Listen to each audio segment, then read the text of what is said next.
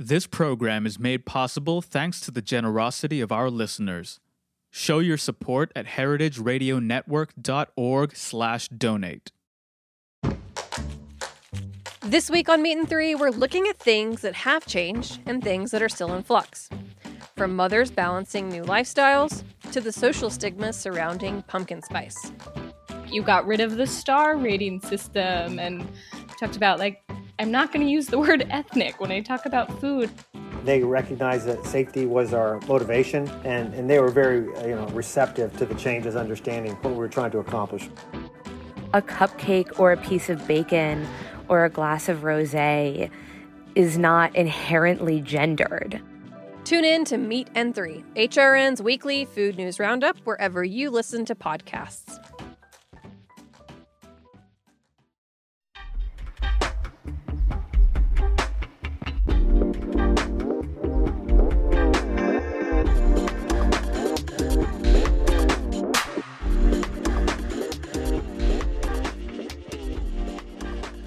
Hello, this is Meant to Be Eaten on Heritage Radio Network. I'm your host, Jacqueline Rowell, standing in for Coralie. This episode is part of a special series in collaboration with Gastronomica, the Journal for Food Studies. Our new issue features articles and special sections on ingredients, from salmon to chicken, taste and technology in East Asia, and excursions and exploration of food and mobility. As well, Gastronomica continues to publish its COVID dispatches, short portraits of early responses to the food crises of this pandemic. For six weeks, join special hosts from the Gastronomica editorial collective as we speak with authors. We have two guests this week Amy Bentley and Stephanie Barkowski. Amy Bentley is professor of food studies at New York University and author of Inventing Baby Food Taste and Health in the Industrialization of the American Diet, published by University of California Press. Her current research projects include a history of food in American hospitals and the meanings and uses of food production in religious communities. Stephanie Barkowski is a master's student of food studies at New York University. She holds an undergraduate degree in history from McGill in Montreal her current research explores the relationship between food and power in colonial relations. Thank you both for joining us and welcome to the show. Thank you. It's great to be here, Jackie. Thank you for having us. Amy and Stephanie, we're here to talk about the Food and COVID 19 New York City Archive, an online collection that you discuss in your new article in Gastronomica on mapping the pandemic's effect on food in real time. So, please tell us a little bit about what you do and how you started the archive. What is the collection about and, and how did it come about? It came out of a, um, a food history graduate sem- seminar I was teaching in the spring of 2020. We started the class normally, as uh, I do every semester in January and February, and we talk about food from uh, foraging uh, societies to globalization, and we were marching along on our on our topics, and all of a sudden, uh, our class got waylaid by the pandemic. And NYU uh, closed its in-person classes, sent everybody home, and we started uh, our classes online and started the rest of the semester um, to hold classes via Zoom we had the students had weekly papers and a final research project to do. And at some point it just seems so silly not to be talking about the pandemic and not to be talking about food since it was so central to what was going on. So i let the students write about uh, food and covid for their weekly responses and also for their final research projects. And out of that turned such interesting information. I just thought we've got to do something with this and I realized that what was going on is we were collecting data. We were collecting primary documents, first person narratives, accounts, visuals, recipes, um, news articles that could be useful for people down the road to study this current moment of um, food during COVID 19. So that's the origin of the, um, the, the idea. And from that, we decided to make an archive, uh, and it just went from there. Stephanie, yeah. something to add to that? Oh, yeah, just to add on to that. So I was in that class, and it was really a great opportunity to be able to reflect on what was happening and that is how you said, Amy, that how the archive really came about. So you know the archive now has a lot of the submissions that the students had written mm-hmm. but it also has submissions from the public mm-hmm. and um, if i can just put out there the website where people could submit now is um, wp.nyu.edu slash food and covid-19 and you know it's just made up of photos and reflections from people's experiences with food during the pandemic Right. As, as Stephanie mentioned, she was in the class and was also al- already doing some research for me uh, on another project. And so at the end of the class, I got a little money from um, the Association for the Study of Food and Society, ASFS, as well as some support from NYU to continue the, uh, the project, the collecting and uh, curating of the, um, the data through the summer. And so uh, Stephanie came on to help with that project and we're continuing it through the fall. Uh, we'll assess at the end of December, see where we are, and then make a plan for 2021 if need be. Fantastic. Um, thank you. Now, before you tell us a little bit more about the kinds of items and stories that you're archiving, uh, let's talk a little bit about the process of collecting more broadly. So, why is it important to collect at a time like this? And how does this current moment of crisis connect up to food history? And, you know, what do you see as the role of the historian, um, the food historian, as, at this time? These are great questions, and it, it, the pandemic really made me think about this. Um, I'm a historian. I like to look at uh, events that happened in the past. I look at documents that have been collected uh, in archives and n- newspaper archives that other people have curated and collected. And this was a moment when I started to think of myself as a collector, as a curator.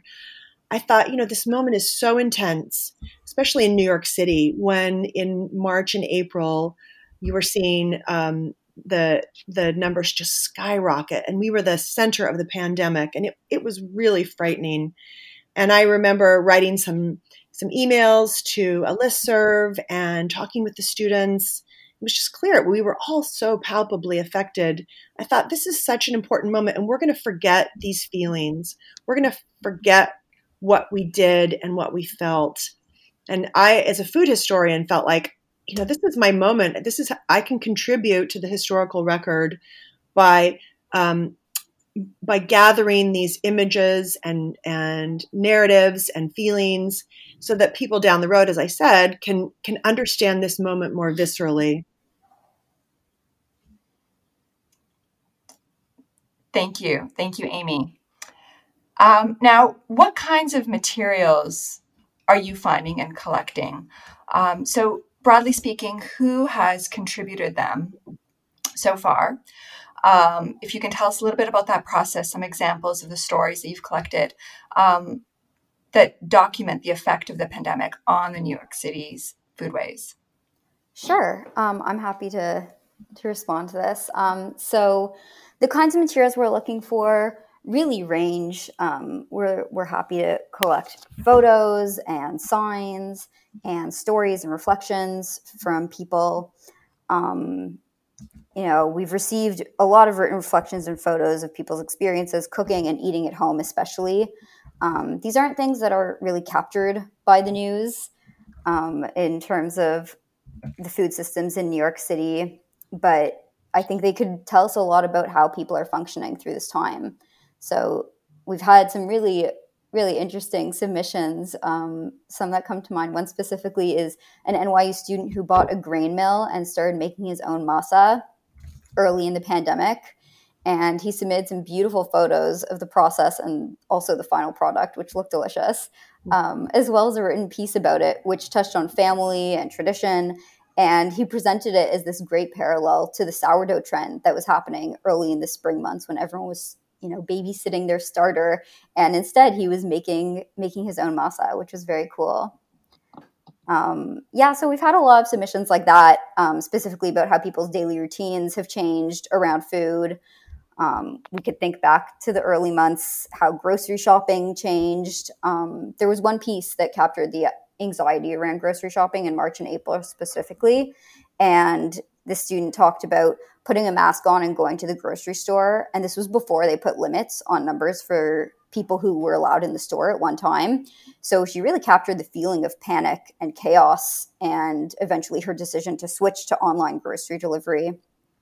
Um, yeah, and I think that you know, thank goodness, the panic which drove a lot of people to overstock on shelf stable foods has calmed down. But some things like you know the simple act of putting on a mask to go out, they're still part of our routine, and we've I think we've forgotten how strange it felt maybe when we were first doing it in March. So being able to go back and read these stories, it really brings to life that anxiety that everyone was feeling in March and April in New York City. Mm-hmm. Mm-hmm. And and have you each contributed to the archive as well? And, and can I ask, you know, um, what was one of the first things that you contributed? Uh, I went around my neighborhood and started taking pictures of um, restaurant windows and storefronts. Um, because in New York City, I think as everywhere, um, there was just a ban on restaurants. There was a ban on anything but ex- essential uh, services. And at first, you know, restaurants eventually started doing takeout and figuring their way through the pandemic. But in the beginning, it was just like a ghost town. And I remember walking through the streets of Greenwich Village, taking pictures of um, the window fronts with the signs. Uh, we're closed for now, but we're going to come back. You know, um, every every sign seemed to have a heartfelt message to the public, like we're in this, but we're going to get through this. Um, please don't forget us. Uh, you know, it was just interesting to see the the heartfelt, intimate, almost messages that these restaurants were sending out to the public. So I took a lot of photographs of those. Yeah, I'm I'm glad you brought that up, Amy, because we got obviously we got uh, submissions from you, but from other people from photos of restaurants, all kind of in the same neighborhood, and they may seem insignificant, but they're so important because because we got ones in the same neighborhoods over a, a number of months you got to see it change and you know you pointed out the the closed signs and the messages to neighbors and patrons but then the summer we started to see those same restaurants with outdoor dining that started out just as tables and chairs and then they built up these whole structures and it's been really cool to see those changes mm-hmm. and so a lot of stories about uh, daily routines, uh, photos, menus, public signage. Um, and so, for those who are thinking about contributing um, an item to the collection, um, what would be your your advice uh, or guidance to them? What marks something as noteworthy or valuable or, or worth keeping? Uh, well, if we knew that, but I mean, at this point, like everything seems relevant. You know, receipts, menus, photographs, pictures of one's own meals that they're making uh, empty grocery store shelves, um, outdoor dining venues. Uh, I just took, I, maybe this is getting ahead of things, but I, uh, over the, the November 3rd and 4th with the election, the city was terrified. People were worried about violence and unrest depending on the results of the election. And so I went around and I took pictures of those restaurants, again, that had now boarded up their storefronts with plywood because they were afraid of what might happen, but yet there were still signs on the front of the door. We're open. Come in. Open. You know so even though they were boarded up and had these uh, plywood all over their their restaurant front uh, they were still open for business which was very surreal.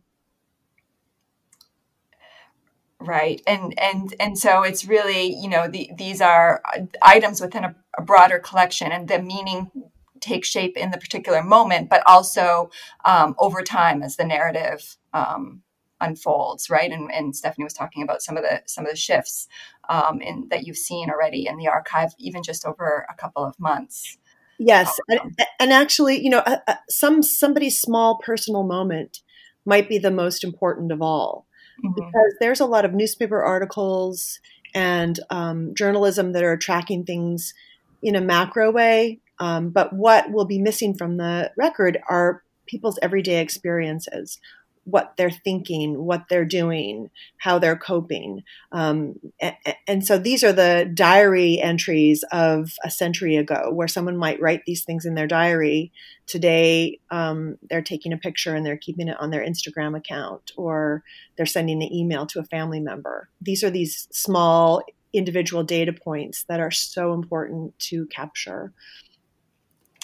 Right, these these kind of um, ephemera. Mm-hmm. Um, and so, what have been some of the challenges um, of collecting in, in this moment? And and I guess the counterpoint to that is, you know, what have you found surprising too about the experience throughout your work of in the process of documenting the pandemic? Um, Stephanie, do you want to take that one since you've been mostly in charge of of, of managing the the archive? Sure. Well, something. I mean, maybe this isn't surprising for most people, but as someone who's very food centered in my thinking, um, it's kind of been surprising what's been covered by the media and what has kind of faded into the background. And I think that a lot of the anxieties and the food systems news has kind of faded out. Um, but the truth is that a lot of the issues that were covered at length in March and April, they're obviously ongoing. You know, if you think about restaurants and food workers and food aid organizations, um, you know, these these are all issues that continue to exist specifically in New York City. And it's great that so many people have been able to adjust to the quote unquote new normal, mm-hmm. new normal. But our food system is changing and it's it would be great if we continue to notice and think about it and talk about it? I mean, there's definitely challenges of, of collecting. Uh, we are a very small two person uh, organization trying to do this. And, uh, you know, just, just sending a query out and saying, hey, submit to us is not going to do it. And so we realized the limitations of our efforts. Uh, when we were trying to figure out the scope of our collection, first we were you know just collecting everything from everywhere. Um, and then we thought no that that's not doesn't really make sense. We need to focus it on new york city and even just play on our strengths which is the nyu neighborhoods and the students who are um, doing projects. My this current semester february um, the fall 2020 semester i have another class full of students who are also doing projects. So their projects will also be added to the archive. And so we're playing our to our strengths, which is um, our institution of New York University and our local neighborhoods. So on one hand, that's disappointing because we're not collecting everything everywhere. On the other hand, it will, will be a small focus collection that will play a part among other collections of this kind. Mm-hmm. Thank you. And, and you know, I just uh, wanted to follow up a little bit more about some of the key themes. So now we are speaking in the middle of November. Mm-hmm. Um, this is eight months after the pandemic reached New York City. So, as you describe in your piece, those early moments in March and April were particularly frightening and uncertain. The city was under a stay at home order. So, your archive shows a timeline um, showing a sequence of events. On March 12th, we see revenue spike in New York City's grocery stores. On March 16th, restaurants are closed for indoor dining. On March 30th, as caseloads continue to surge to over 6,000, gig workers and grocery and food couriers organized to strike for better safety precautions and hazard pay. The timeline takes us through the crisis by mapping local caseloads with social and economic developments in the city's food systems shortages of food and sometimes cooking gas, widespread experiences of food insecurity, closure of food pantries, new grassroots initiatives to provide emergency support, debates over indoor dining.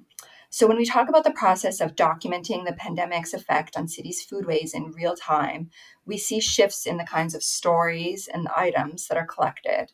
Um, so, can you tell us about a little bit more about some of the themes um, that you've categorized? I guess it's a question about classification and curation within the collection. What are some of the pressing issues that you see people talking about and the kinds of contributions they make, and also in what they would like to be preserved? And as historians, how are you making sense of, of this information?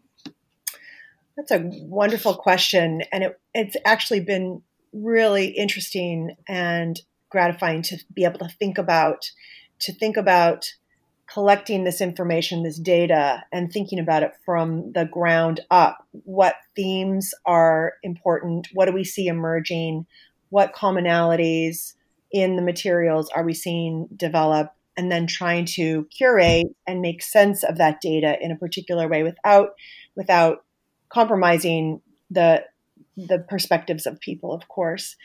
So originally we we divided it into uh, shopping, restaurants, and at home. At home, thanks. I can't remember because uh, these were the you know these were the the main um, subheadings we thought that, that, that the data was was um, applying to. So so eh, dining out, restaurants, and that included you know everything that went along with that, eating, preparing, cooking at home and the challenges there, and also shopping, the challenges in shopping. But we realized uh, that wasn't sufficient, and we needed to add further um, further categories. Maybe Stephanie, you can talk about that because you were you were gathering and collecting this data, and you sensed that there that we were missing some things.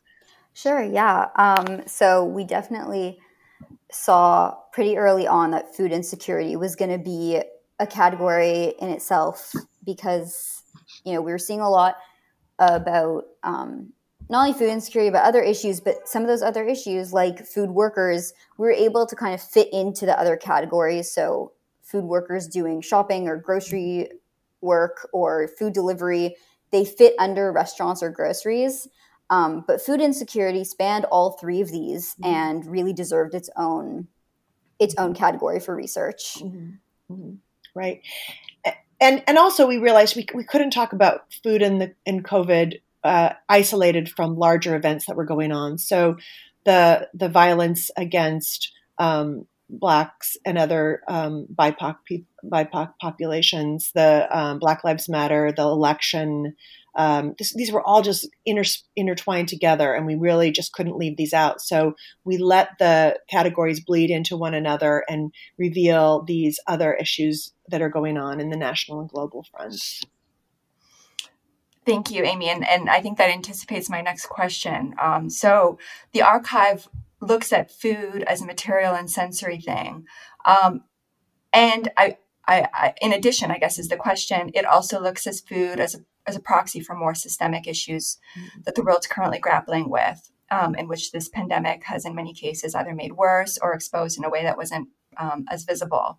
Um, so, can you comment? And then we're going to take a short break. But before um, before we do that, can you comment a little bit on um, balancing, you know, the food as materiality or sensory object and its form of representation in a digital space um, versus you know food as a proxy for more systemic issues.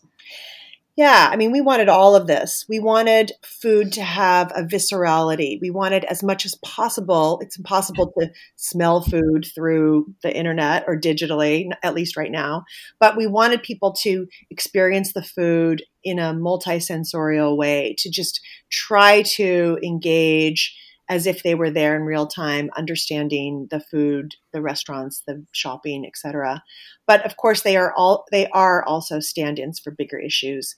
It does talk about structural. It does speak to spe- structural racism. It does speak to economic inequities that have always existed and continue to exist and were exacerbated with COVID. And so the the art the the artifacts also speak to those larger themes as well, definitely. Mm-hmm. Uh, thank you, Amy and Stephanie. We're going to take a short break and we'll be back in just a moment.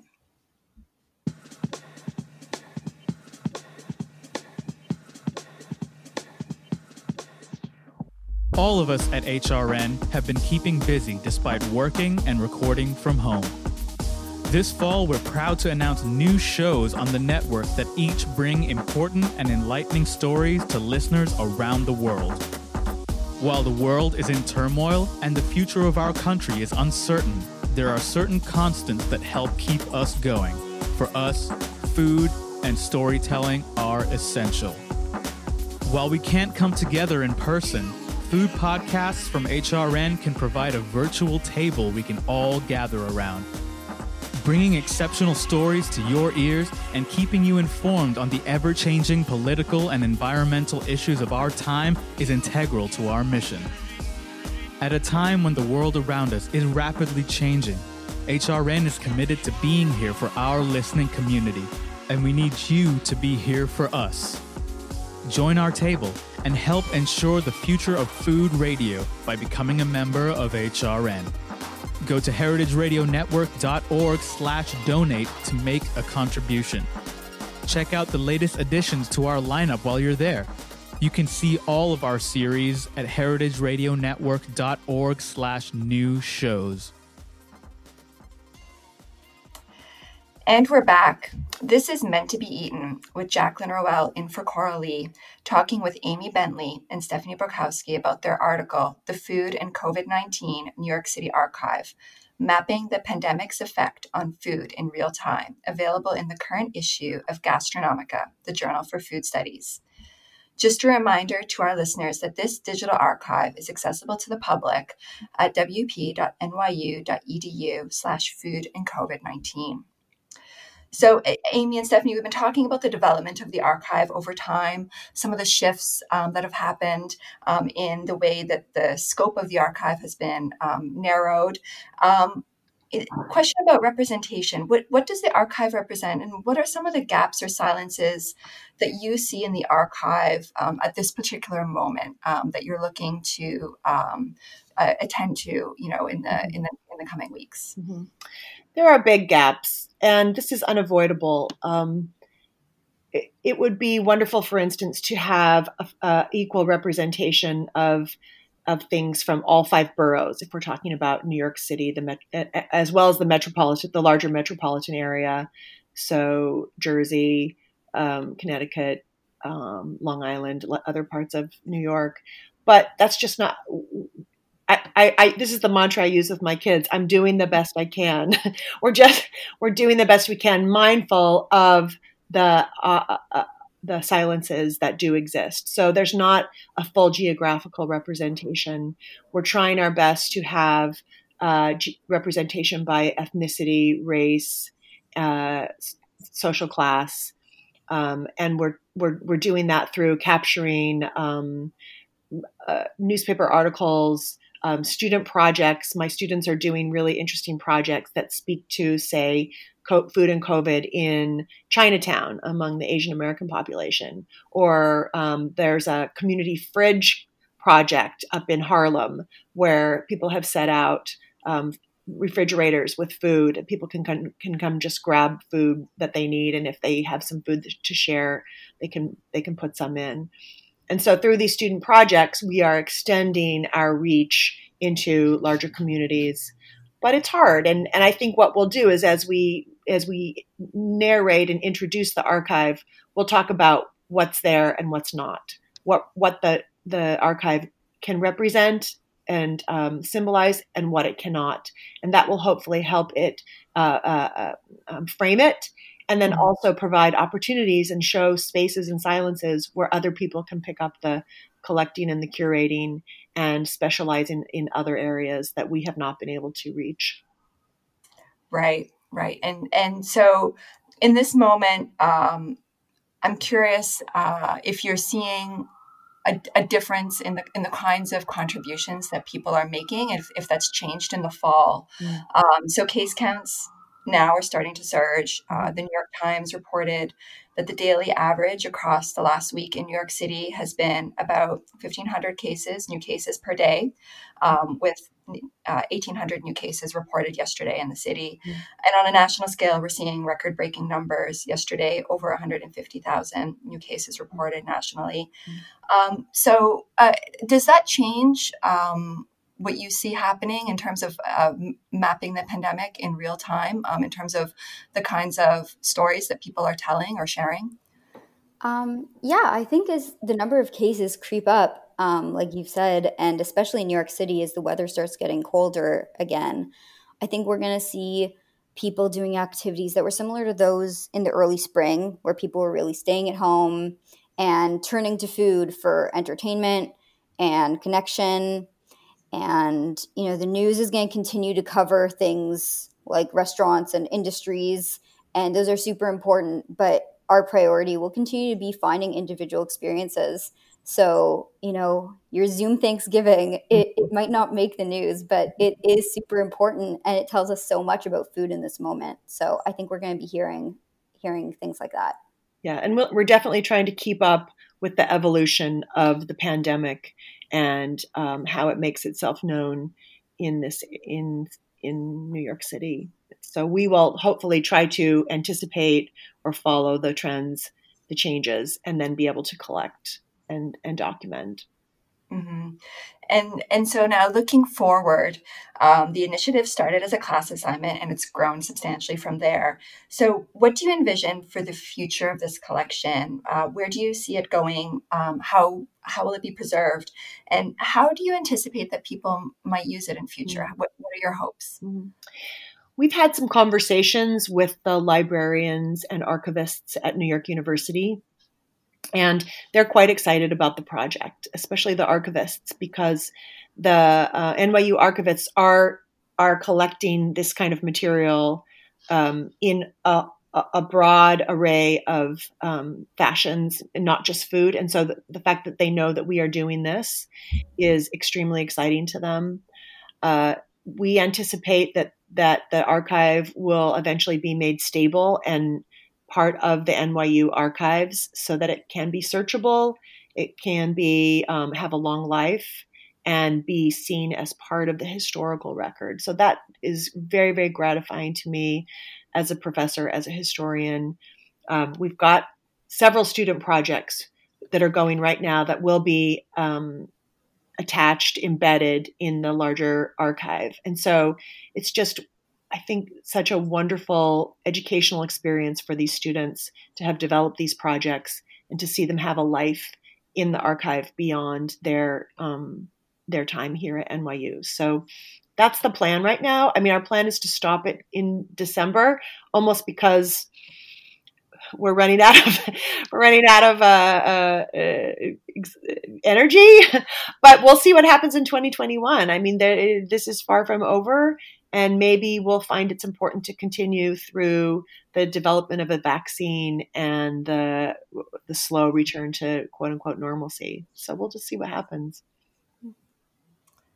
Uh, that, that's that's absolutely fascinating, and I'm really excited to see how the um, the initiative unfolds um, going forward. Mm-hmm. Um, is there anything else you'd like to share with us today? Anything um, that listeners should know as we wrap up? And also, Stephanie, if you could share with us once again the um, the the link where um, listeners might be interested in in seeing the archive online. Yeah, thank you, Jackie. I'll just say it one last time for everyone. It's uh, wp.nyu.edu forward slash food and COVID 19. And if you have any questions, you can also email us at foodandcovid19 at gmail.com. Yeah, we would love um, anybody to submit. And my guess is that everybody has some kind of photo on their phone that would be really interesting and relevant. And if you're interested, if you would like to see that saved and part of the larger uh, documentation of this period. Um, it doesn't have to be about New York City. It can be from a different place. We would love to have it, and and it's so easy to to upload. All you need to do is just acknowledge that this is going to be part of the um, part of the collection. But if you don't even want to leave your name, you don't have to do that. Thank you, Amy and Stephanie, uh, for joining us to share this really important initiative. And listeners can read the full article in Gastronomica, the Journal for Food Studies, volume 20.4, which is due out this month, November 2020. For more details, visit gastronomica.org. Please join us next week as we talk to John Gifford on salmon and sustainability in the Pacific Northwest. Meant to be Eaten is powered by Simplecast. Thanks for listening to Heritage Radio Network, food radio supported by you. For our freshest content, subscribe to our newsletter. Enter your email at the bottom of our website, heritageradionetwork.org. Connect with us on Instagram and Twitter at heritage underscore radio. You can also find us at facebook.com slash heritage radio network. Heritage Radio Network is a nonprofit organization driving conversations to make the world a better, fairer, more delicious place. And we couldn't do it without support from listeners like you. Want to be part of the food world's most innovative community? Subscribe to the shows you like, tell your friends, and please join the HRN family by becoming a member. Just click on the beating heart at the top right of our homepage. Thanks for listening.